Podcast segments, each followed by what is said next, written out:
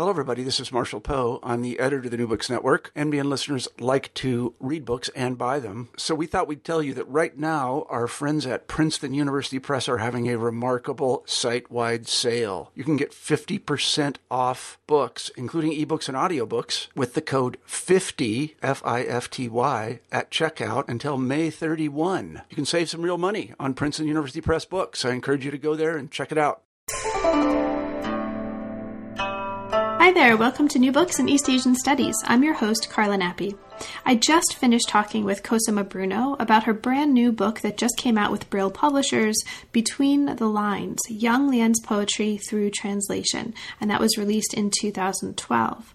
Now, this is a book that um, is approachable and useful and interesting even if you don't work on China or Chinese poetry or contemporary poetry at all on one level, the book is trying to, and I think quite successfully um, accomplishes this, um, trying to provide a way of thinking about and practicing translation as reading and reading as translation in a way that's quite different from the methodology that uh, some of us may typically think of when we think about translation. And that is, I have a text in a foreign language, I have some dictionaries, I'm going to sort of use one to try to render the other um, in another language, and there you have it. I mean, her methodology is very different in that she's rather than creating this relationship between the dictionary and the foreign language poem, she's creating a space by juxtaposing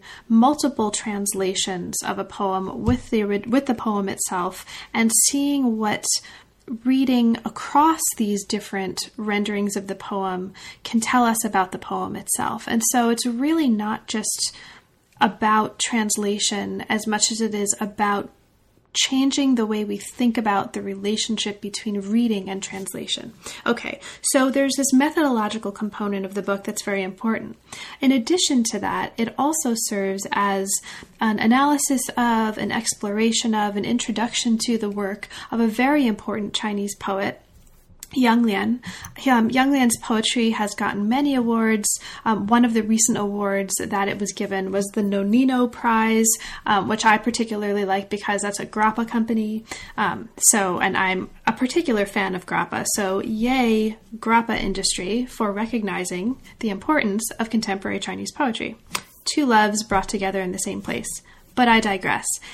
Yang Lian's poetry. Um, very interesting, very important, and Bruno's book not only gives us this really interesting way of thinking about translation, but also gives us in a series of um, material in the appendix, in many of the chapters, gives us a way into Yang Lian's poetry, and not just as a written text, but also as a, a kind of a performance, as something that we can appreciate visually and orally, etc. So it's a really interesting book. Um, it was really interesting to talk talk with Cosima about it, and I hope you enjoy. Hello, Cosima. Hi, Carla. How are you? Great. Uh, thank you so much for being with us today. And for listeners, um, where we are right now is certainly on Skype, but we're here at New Books in East Asian Studies to talk with Cosima Bruno about her new book, her really innovative and I, I think very engaging new book, Between the Lines Yang Lian's Poetry Through Translation. Welcome to New Books in East Asian Studies, and thank you so much for making the time to talk with us today. Thank you. So, this is a book um, for listeners that's that does a, at least a couple of different things at the same time. It's both uh, a study that is a kind of literary criticism of the work of a poet, and um, we'll, we'll, get to um, who that poet is and what makes his work so interesting in a moment. But it's also a contribution and a kind of theoretical and practical intervention into translation studies. So this is a book that's of interest um, both to readers who are just interested in modern and contemporary poetry, interested in Chinese literature, but it's also of interest to readers um, and to listeners right now, I hope, who are interested more broadly in reading and in translation and in the relationship between the two. So, um, as we, uh, or before we get into the actual um, content of the book itself and work our way through, Cosima, could you start us off by saying a little bit about yourself? Uh, what brought you into this field, and what's your particular uh, background that brought you to the field of uh, poetry and poetry translation in China? Uh, sure. Um, mm, I first studied Chinese language and literature um, at um, Ca' Foscari, a University of Venice. Uh, my choice, of course, is uh, focused on uh, modern Chinese literature, and uh, even my uh, BA dissertation was on the translation and critical analysis of two uh, contemporary short stories but I think that I should probably place the beginning of my interest into this uh, um, uh, field uh, a little bit later, um, mm, say um, towards the end of the 1990s. Um, at that time, uh, I was living in Milan and uh, working as a, an interpreter and a translator from Chinese into Italian.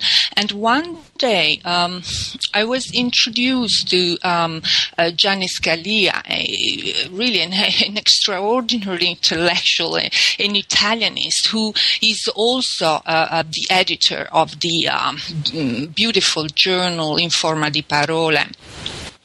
Um, so he told me that he um, he wanted to dedicate an issue of this journal um, to contemporary writing from China, and um, and so he he mm, quite casually proposed me to uh, contribute with translation of contemporary Chinese poems of my choice, and I, I, I straight away I gladly accepted without hesitation because um, I liked this journal uh, with with its beautiful title, and and I, I liked uh, uh, literature, and so I, I, started collaborating on this issue uh, that was edited by uh, Claudia Pozzana and Alessandro Russo.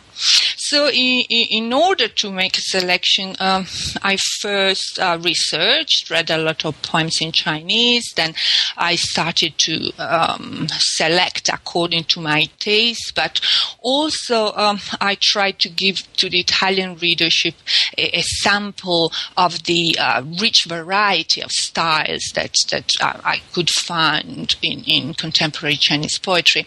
Um, so it was a very exciting time for me, and uh, um, um, from time to time I was meeting up with the other translators and uh, uh, who were collaborating to this project, and we were discussing freely, but but very passionately, I would say, about poetry, translation, and contemporary Chinese literature, uh, politics, and so on and so forth. So uh, when I started to translate each of these poems, sort of exposed me to a complex experience. So it was like each poem became tridimensional. So uh, uh with, uh, even with a, a visual artist, I, I, I, knew, for example, we, we were thinking to combining some of these translations with some more visual adaptation of the poems. And so discussions were very exciting. Um, ideas kept accumulating and, and there was so much work involved, no money at all, but a lot of fun. And, and I kept translating, um, drafting and redrafting until the deadline arrived and uh, I had to, to, to, submit my work for, for this publication. And so I, I selected, my, my selection uh, included poems uh, by uh, Xi Chuan, Ouyang Jianghe, Yu Jian, and um, uh, Chu Youyuan. Um, so I became uh, almost addicted to poetry translation. Uh, but at some point, I felt that uh, I needed to think about it and um, I needed to uh, measure translation. So I wanted to experiment translation, yes, but as a phenomenon. But at the same time, I wanted to study it, uh, to theorize it about it, and uh, about this process, about the the relationship between original and translation, about the whole experience, really. And uh, this brought me to start a PhD at um, the the School of Oriental and African Studies, University of London, and eventually to write this book, which is a revised version of, of my dissertation. Now, the book itself, um, and I'm assuming also that this was true of the dissertation, focuses mm. on the work of a, of a particular poet. This is the poet mm. um, Yang Lian. So, can you talk a little bit before we um, kind of move to the issue mm. of dissertation to book? Can you t- introduce um, Yang Lian for our listeners? Um, this is who is he? What brought you to um, work on and be interested in his work in particular? Can you say a little bit about him and how his work became central for your own? Sure.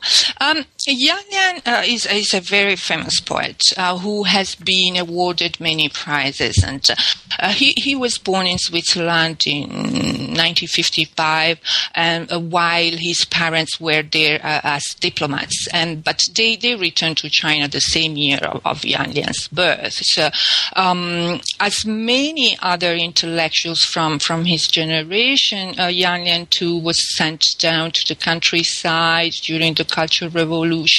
And when he returned to Beijing uh, in the second um, half of the 1970s, uh, he uh, contributed with the freshly uh, established uh, um, literary magazine Jin Tian, which was um, um, um funded by uh, Beidao and Mang Ke.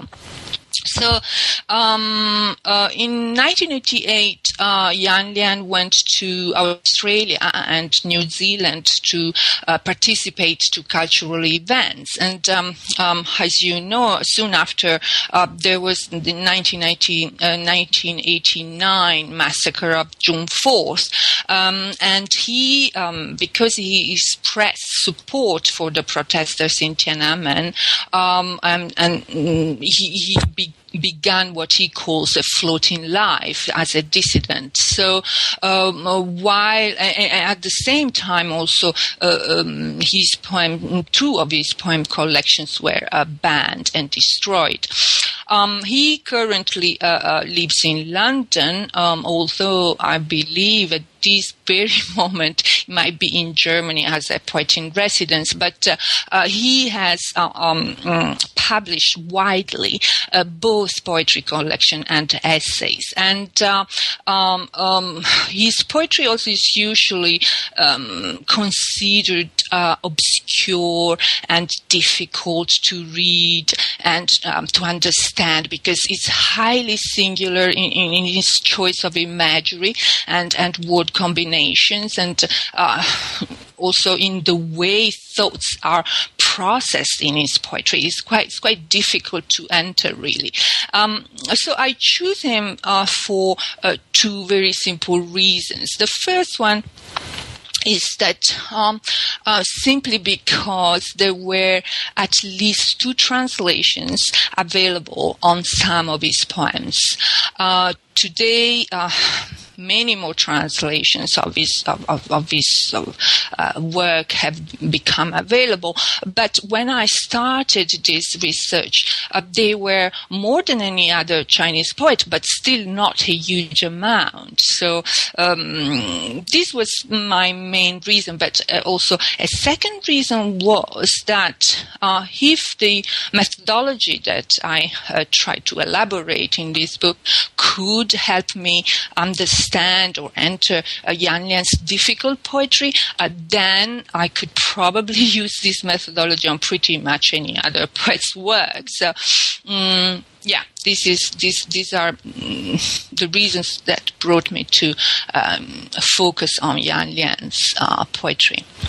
And is there um, before we we move on from this, is there anything about his poetry that particularly inspires you, or, or is there anything about his poetry just as a as a poem um, out of the context of um, what you're doing in this book in terms of translation studies uh, that you particularly like, or was there? So was this was your choice of Yang Lian? Uh, um, specifically about the function of um, his work and the body of translations that existed being suitable for what you wanted to do in terms of translation, or were you just um, inspired by his poetry itself?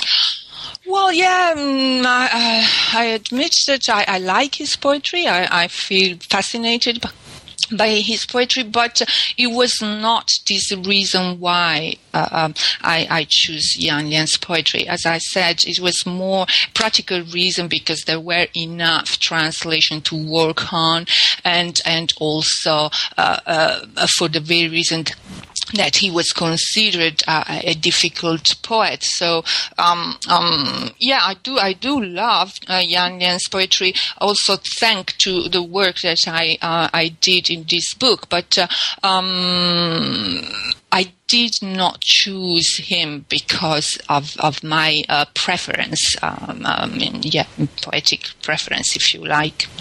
But I think that's actually really um, important and interesting to keep in mind, especially as um, I ask you uh, about the transformation from dissertation to book. And that is, I think that for many of us, when we're working on our dissertations, um, it's it's important to keep in mind the kinds of practical considerations that go into choosing a topic based on what we want to explore methodologically. And this is um, a book that, as we'll um, get to in the next um, few minutes, um, it's a book that is not just about Yang Lian, as we've mentioned. It's very much about um, translation and reading and their relationship more broadly. So, can you talk a little bit before we get to these larger issues about that move? Um, how was the process of transforming this from dissertation work um, to a book manuscript for you? Were there any particular challenges or any surprises along the way? Um, can you talk about that process? Mm. Yeah, well, the process of revision was was very much a, collaboration with, uh, as you may uh, um, uh, understand, to, uh, with all the agents that are involved in the publication. So uh, first, the publishers first contacted, and the series editors, and then the uh, peer reviewers, and then the copy editor, the indexer, and so on and so forth. But the, structurally, um, the book is not very dissimilar from my thesis. Um, uh, if anything, if it is just more compact, more cohesive. So I only uh, excluded a chapter where um, I tested the uh, um, the same methodology on other two poets' works, and I also shortened the analysis given in the appendix considerably, and I rewrote uh, um, the introduction and the conclusion. So I think these changes uh, um, uh, made the book much more compact, less tedious, if you like, and more focused. Um, the main aim uh, on my side was to elaborate my theoretical propositions on poetry translation and, uh, and its possibilities in, in, in the study of poetry and provide the methodology and present a case study. Um, and, and this, I think, um, I could do only if I excluded a lot of um, um, data and, uh, you know, I had to, to, to reduce it from, from the um, um, um, PhD dissertation. Great. Now, the book, so that's very helpful to know. So, so, now let's get into the book itself. The book, um, among other things that it does, addresses a major question, and it addresses it in an innovative way. Namely, how should we think about the relationship between a poem and its translation, between reading and translation, between reading and writing and translation?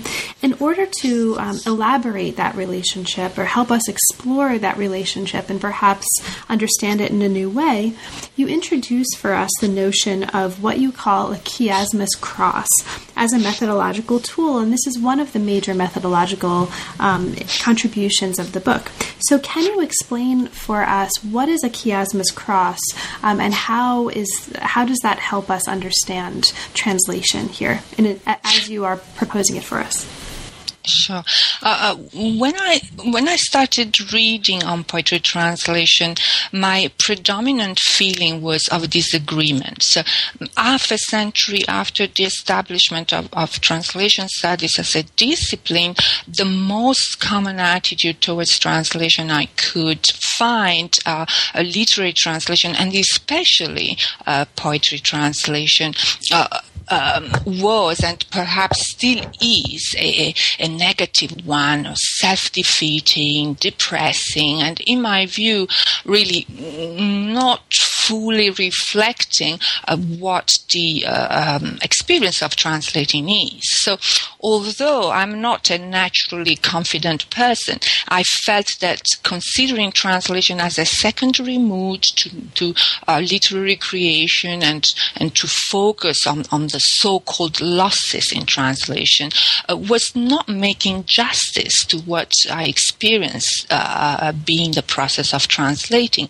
So I, I, um, I sided with all those thinkers, uh, many of, of, of them poets, translators, who recognize in translation a, a form of critique on the original, a hermeneutical operation uh, which can uh, reveal some aspects of, of, of the source text.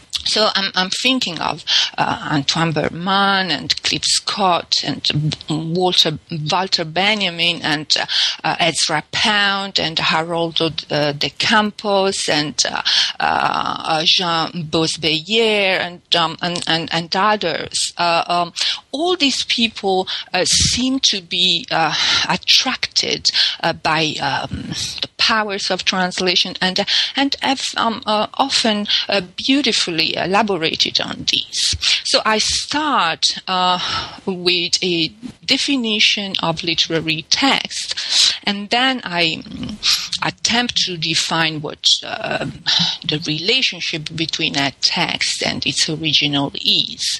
So this, I think, is, is a necessary preliminary step when we want to read translations. So usually this relationship is described as having a, a unidirectional uh, uh, movement from the source text to the target text.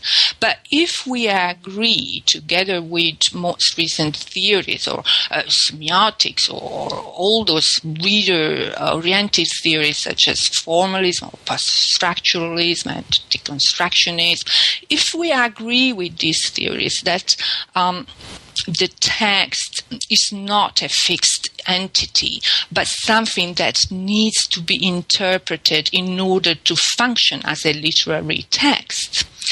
Then we can also agree that translation, um, being similar to reading, is also uh, partially responsible of making the text. So among the uh, numerous uh, graphical representations of the relationship between um, a text and its translation that we can find in translation studies, um, um, uh, uh however, I could not find one that expressed uh, such a mutual relationship. Um, um, uh, therefore, I borrowed from rhetorics the formula of the chiasmus, a formula that is expressed as uh, A stands to B, as B1 stands to A1. Um, um, the crisscross arrangement of, of the chiasmus, indeed, uh, chiasmus is a, a, a, word derived from Greek that means mark with letter X. And, and so the, the, the crisscross arrangement and the inversion of the terms in the second half of the equation, I think make explicit the mutuality of the relationship between source and target text. So, so we have uh, A stands to B, which means that a source text stands to its translation, as B1 stands to A1, that is, as a particular translation, which is B1 or B2 or Bn, stands to A1 or A2 or An, that is, the modified source text. So it may sound a bit complicated perhaps, but it is actually quite simple if looked at it as a formula uh, with, with its own graph and, you know. Now, this is the notion of the chiasmus cross, which is one um, one of the many methodological innovations in this book. Um, it's we'll see also as um, I'll say for listeners um, a little bit later on in our conversation. I think you don't just present this in the book and leave it at the level of theory, and this is one of the really wonderful things about the book. This is very much, um, at least from the perspective that I had as a reader, this is very much about taking um, what can tend in translation studies to be two different fields of work, right? Translation theory and practical translation, and bringing them together um, in really productive ways. And so we'll see in a little bit how this notion of the chiasmus cross moves not just from, or it moves from the realm of this um, very interesting methodological innovation to very a practical um, mm. tool that actually helps us read poetry in a new way. So chiasmus cross is one of the innovations. Another one um, that you present with us with here is something that you call triangular comparative analysis. This is really, really interesting, and this has actually changed since reading your book the way I think about um, what I'm doing when I translate. so I'm really interested in this, um, and I'd love it if you could talk a little bit about this concept for our listeners. What is triangular comparative analysis, and, and how does it work for us? Mm. Um, uh, the elaboration of, of, a triangular comparative analysis responds very much to the need of finding a way to measure the experience of translating. So, you know, uh, it is like when, when we experience the phenomenon of a leaf falling down from a tree, which we may find beautiful in itself as a phenomenon, but that we uh, also uh, may want to uh, measure the leaf speed, the intensity of its color, the contrasting force of the wind, um, the different behavior determined by its size, or so and so on. So I wanted to find a way to measure translation as I enjoyed uh, writing and reading it. So there are there uh, many useful models elaborated uh, in, in, in what are, are now known as descriptive translation studies. But um, these are usually models that directly compare target text and source text. Um, because we are dealing with two languages and two cultures, and and for some theories also, uh, uh, these two universes are not comparable. Uh, uh those methodologies that are based on a uh, direct comparison between um, uh, pairs of source and target text are actually considered problematic by by all those scholars who believe in, in for example, in linguistic relativity, uh, um, not at least because in order to compare um, two different languages, all those methods require a hypothetical, ideal third text, um, which um, is meant to function as a, a meta language against which we can compare source and target text. Um, so, uh, drawing from uh, the important work done in descriptive, descriptive uh, translation studies, um, I revised some of the most useful uh, methodologies and uh, um, I try to elaborate a method that does not approach translation in a dichotomous way, uh, but instead works in triangulation with two translations and the source text. So in other words, the, the triangular comparative analysis uh, I propose and use in this book uh, does not rely on a direct comparison between the source text and the target text, uh, but on a comparison between different English translation of the source text. So in this way, uh, you, you, can see that uh, uh, I can engage on, on, an analysis and description of translation that is on on one single uh, linguistic level, that that one of the target language. So I don't have the theoretical and practical problem of using any meta language, and I don't have the theoretical and practical problem of of comparing essentially two things that are not comparable. Great. Thank you. Now, there are other um, elements of your uh, methodology that are very important here, but what I'll do is rather than ask them, uh, asking you to explain them now, why don't we move directly into um, the case study or the case studies that you chose to focus on in order to elaborate and illustrate um, these ideas, and in doing so, also to give us a really interesting reading of the work of a particular poet. And this is the poet Yang Lian. And I, and I imagine that in the course of our discussing his work, um, other elements of your methodology that are important will come up at, in the course of our conversation. Okay, so let's talk about Yang Lian. Mm, yeah. so you, you, you, you've already introduced him for us, and you use these um, methodological innovations in the way we think about um, the methodology and the theory of translation to the very practical work of reading Yang Lian's poetry. And the book takes us through examples that illustrate this methodology and what we can gather from it or what we can glean from it. So let's move to this.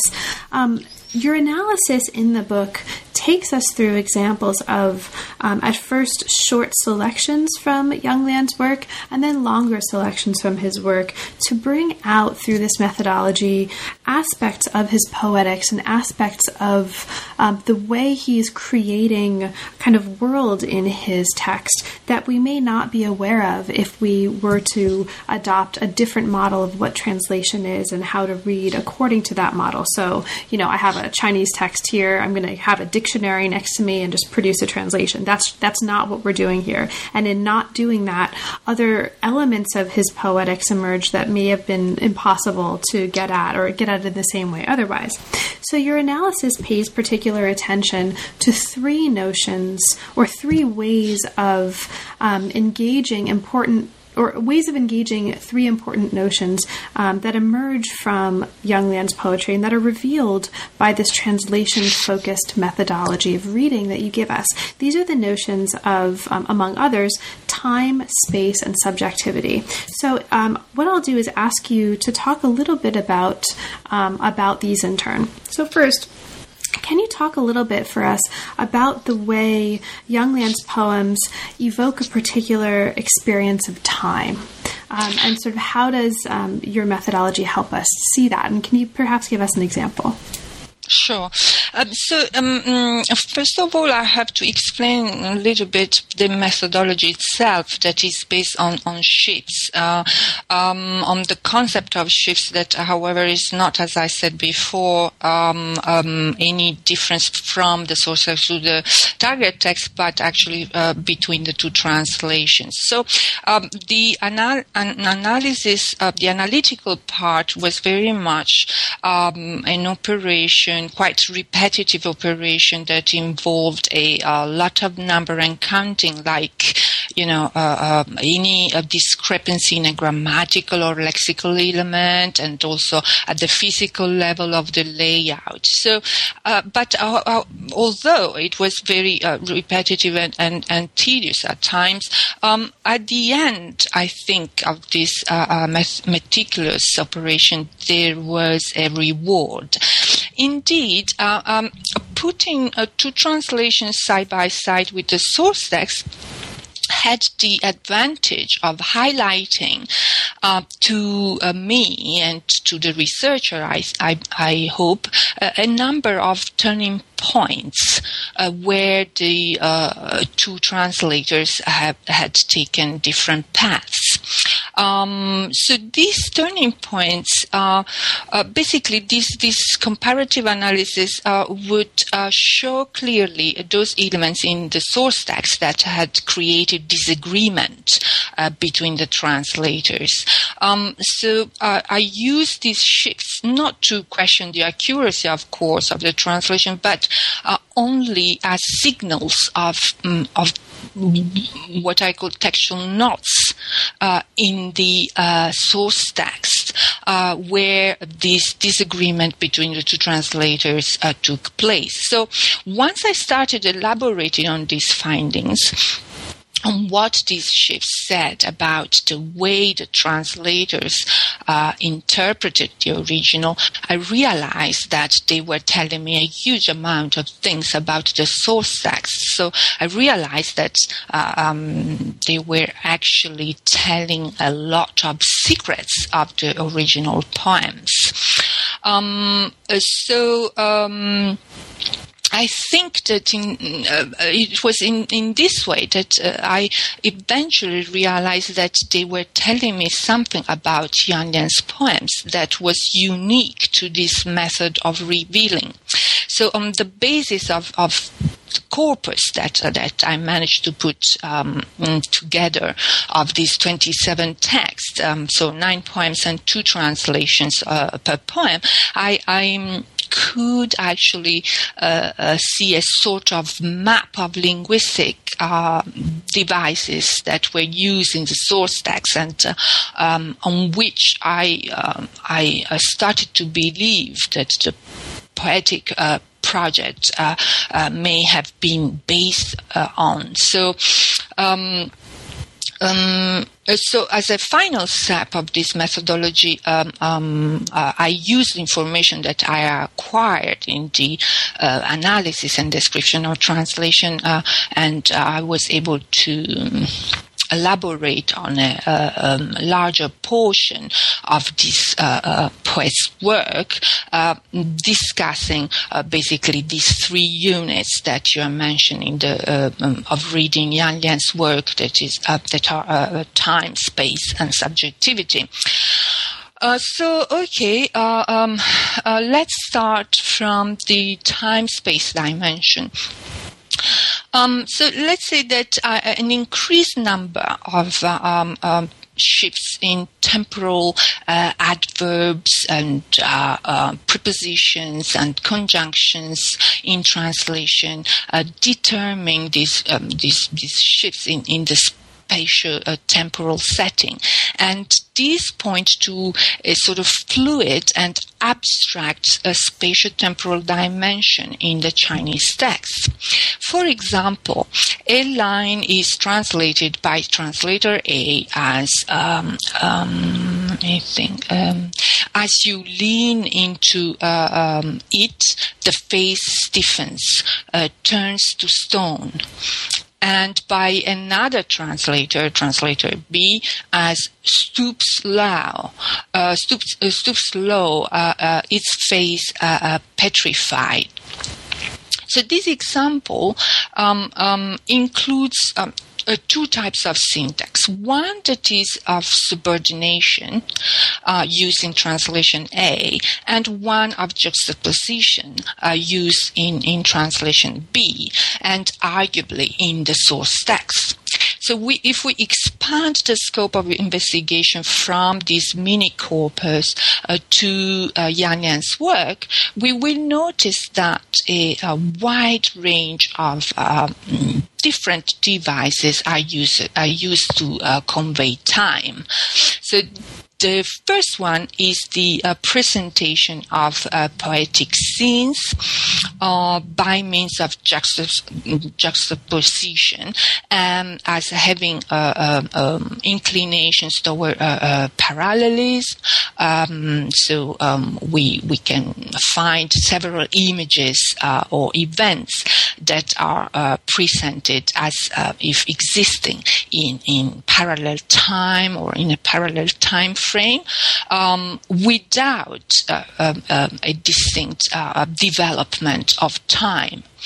Um, so there are also um, uh, poems in which uh, uh, lines describe describe a quite varied uh, time, um, so which the translator uh, mm, may convey by um, let's say, conjugating verbs in, in different tenses. Um, uh, but uh, uh, it is, um, however, clear to me that all the um, these different tenses do not convey a sort of linear development of the uh, uh, events. Instead, they appear to be um, um, analytically independent. So we have, yes, past, present, and future, uh, but they all coexist in the same sort of time um, uh, dimension. Uh, so uh, um, um, sometimes a dimension of simultaneity uh, uh, is also patterned um, at a more um, uh, conceptual level, or if you want, semantic level. Uh, uh, for example, there are um, there, there, might be an equation of, of, of, two opposed extremes, such as um, mm, die every day or uh, be born every day, or for example, in, in, in, it is very used in Yang Lian the, the, the, structure of poem cycles, and uh, um, uh, within this uh, poem cycle structure, you may have a very complex patterns which deliver some kind of um, um, um, uh, time and uh, space dimension. Indeed, uh, once you, you move to an exploration of, of um, the prosody or the pros- prosodic choices, uh, you will find that uh, uh, Yang Lian's poetics often develops time as space. Um, to give you uh, uh, some example, uh, there are eight poems entitled um, uh, Heaven from the collection E. And uh, um, um, um in these eight poems, the expression of time through uh, prosody uh, relies on uh, a numerological system of blank squares. So mm, this logic um, has been uh, um, interpreted by um, a Chinese uh, critic, uh, Nin Feng. Um, um, he says that the lines with no blank squares are active and so visible or positive. The lines with two blank squares are passive or negative, um, while the lines with uh, uh, one blank square or um, are, are, are sort of combination. So, but uh, apart from this kind of interpretation, I think it is very visual. Uh, so um, um, I think this visual, rather than simply acoustic prosody, um, um, um, point to a shift from the temporal aesthetic to the poetics of space. So, in other words, um, um I find I find that in Yang Lian's poetics uh, uh, poetic strategy. There is a um, um, um, an interest to minimize time and materialize it into space. Um, uh, uh, yeah. Uh, um, as for the um, uh, subjectivity, um, it is quite a, um, a complex issue because I, I base my uh, um, elaboration on, on this um, um, side of poetics on on on uh, mainly on um, shifts pertaining to um, uh, personal pronouns. Uh, but also, um, uh, we must say that, uh, um, um, just to give an example, uh, um, there is this concept of uh, language that does not, is not subjected to the author's will. So, for example, we have um, Yang Lian's calls this notion, uh, the crocodile word um, taken by um, taken from a poem cycle uh, called Mask and Crocodiles. And here we can uh, um, um, clearly see um, that, uh, according to this poet, uh, language, uh, with all um, its repetitions and uh, references, is described as frightening and dangerous uh, for the subjective thought of the poet. So, um, uh, for this reason, he talks of himself as a poet, as a liar. Um, so, uh, because uh, um, uh, he, he sees words as um, that are not subservient to the poet's will and thought, but uh, uh, they may act independently, and this um, it's it's like. Um, the cherry on on the cake, really, because um, um, um, it links uh, again to the issue of uh, authorial intent. So um, this um, authorial intent, of course, exists, but um, it is not possible, uh, nor is it uh, indeed interesting, uh, uh, probably for us readers or translators, to uh, be sure of uh, not misinterpreting, as it is not possible for the author himself to prevent all possibilities of mis- misinterpretation. So the author can, yes, arrange words in the attempt to express her or his uh, um, uh, thoughts. Uh, but then um, there is in the uh, working of language and there is mm, Mm, uh, always the intervention of the reader uh, with her personal and cultural and literary background, which will indeed affect her reading. So, mm, um, um, according to uh, this view of language and uh, uh, poetic language, um, uh, subjectivity is very much a um, um, unfixed as well and uh, um, displaced most of the time. Um, um um, yeah, uh, I find it uh, really um, interesting. Um, uh, I, am not sure uh, that these these conclusions or these uh, consideration may may uh, have not been reached through other more um, classical, if you want, traditional means. But the thing is that um, by using these shifts this this uh, uh, methodology, I I managed to to um, look at these aspects of, of this uh, poetics uh, um, in in in what I believe uh, uh is quite um, um, um, peculiar of this methodology. Yeah. Thank you so much, Cosima. Now, there's there's so much about the book that we won't have a chance to talk about. It's it's a really rich study. But one of the things um, before we come to a close here, I wanted to ask you about comes from um, your discussion of uh, subjectivity and, and the author and the issue of authorial intent. This brings to mind the particular circumstance you're writing in, which is one in which the author that you're working on is alive. This is a contemporary poet. Um, and in particular, because you emphasize in the book and in various chapters the fact that poems are not just text on a page, and you, you really bring to light the importance of the visual and the oral and the performative aspects of a poem, it um, makes me wonder, it raises the question uh, with um, in doing this project, since the author is contemporary and the author is alive, did you have any interaction with the author in preparing this study? Um, and if so, uh, what was that experience like for you? Um, yeah, uh, of course, I have met Yang Lian many times for for research purposes um, at first, and also uh, for friendship later on.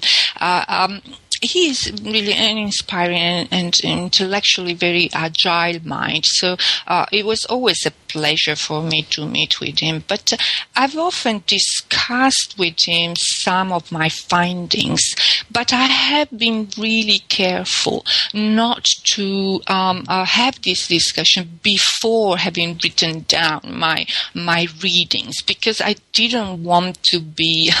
Uh, um, um, influence, if you like, by, by his uh, authorial intent. But uh, I, I, was very interested in seeing if there was any um, actual um, um mm, risk, mm, yeah, if there was any uh, similarity of, of uh, reading between uh, my reading and his, his uh, own reading of his own poems. So,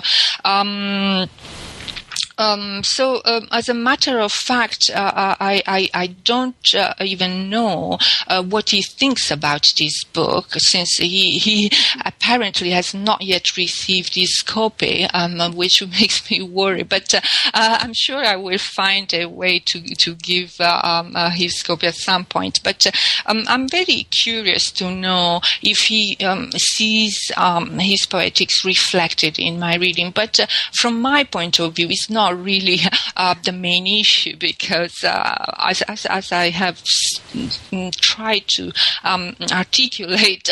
Um, um, um, it's it's just a, method of reading poetry, and so it might be uh, um, that he does not recognize himself. But uh, um, uh, for some for some elements, I I, I have uh, proofs that uh, there is quite a, a, striking uh, similarity. I would say, yeah.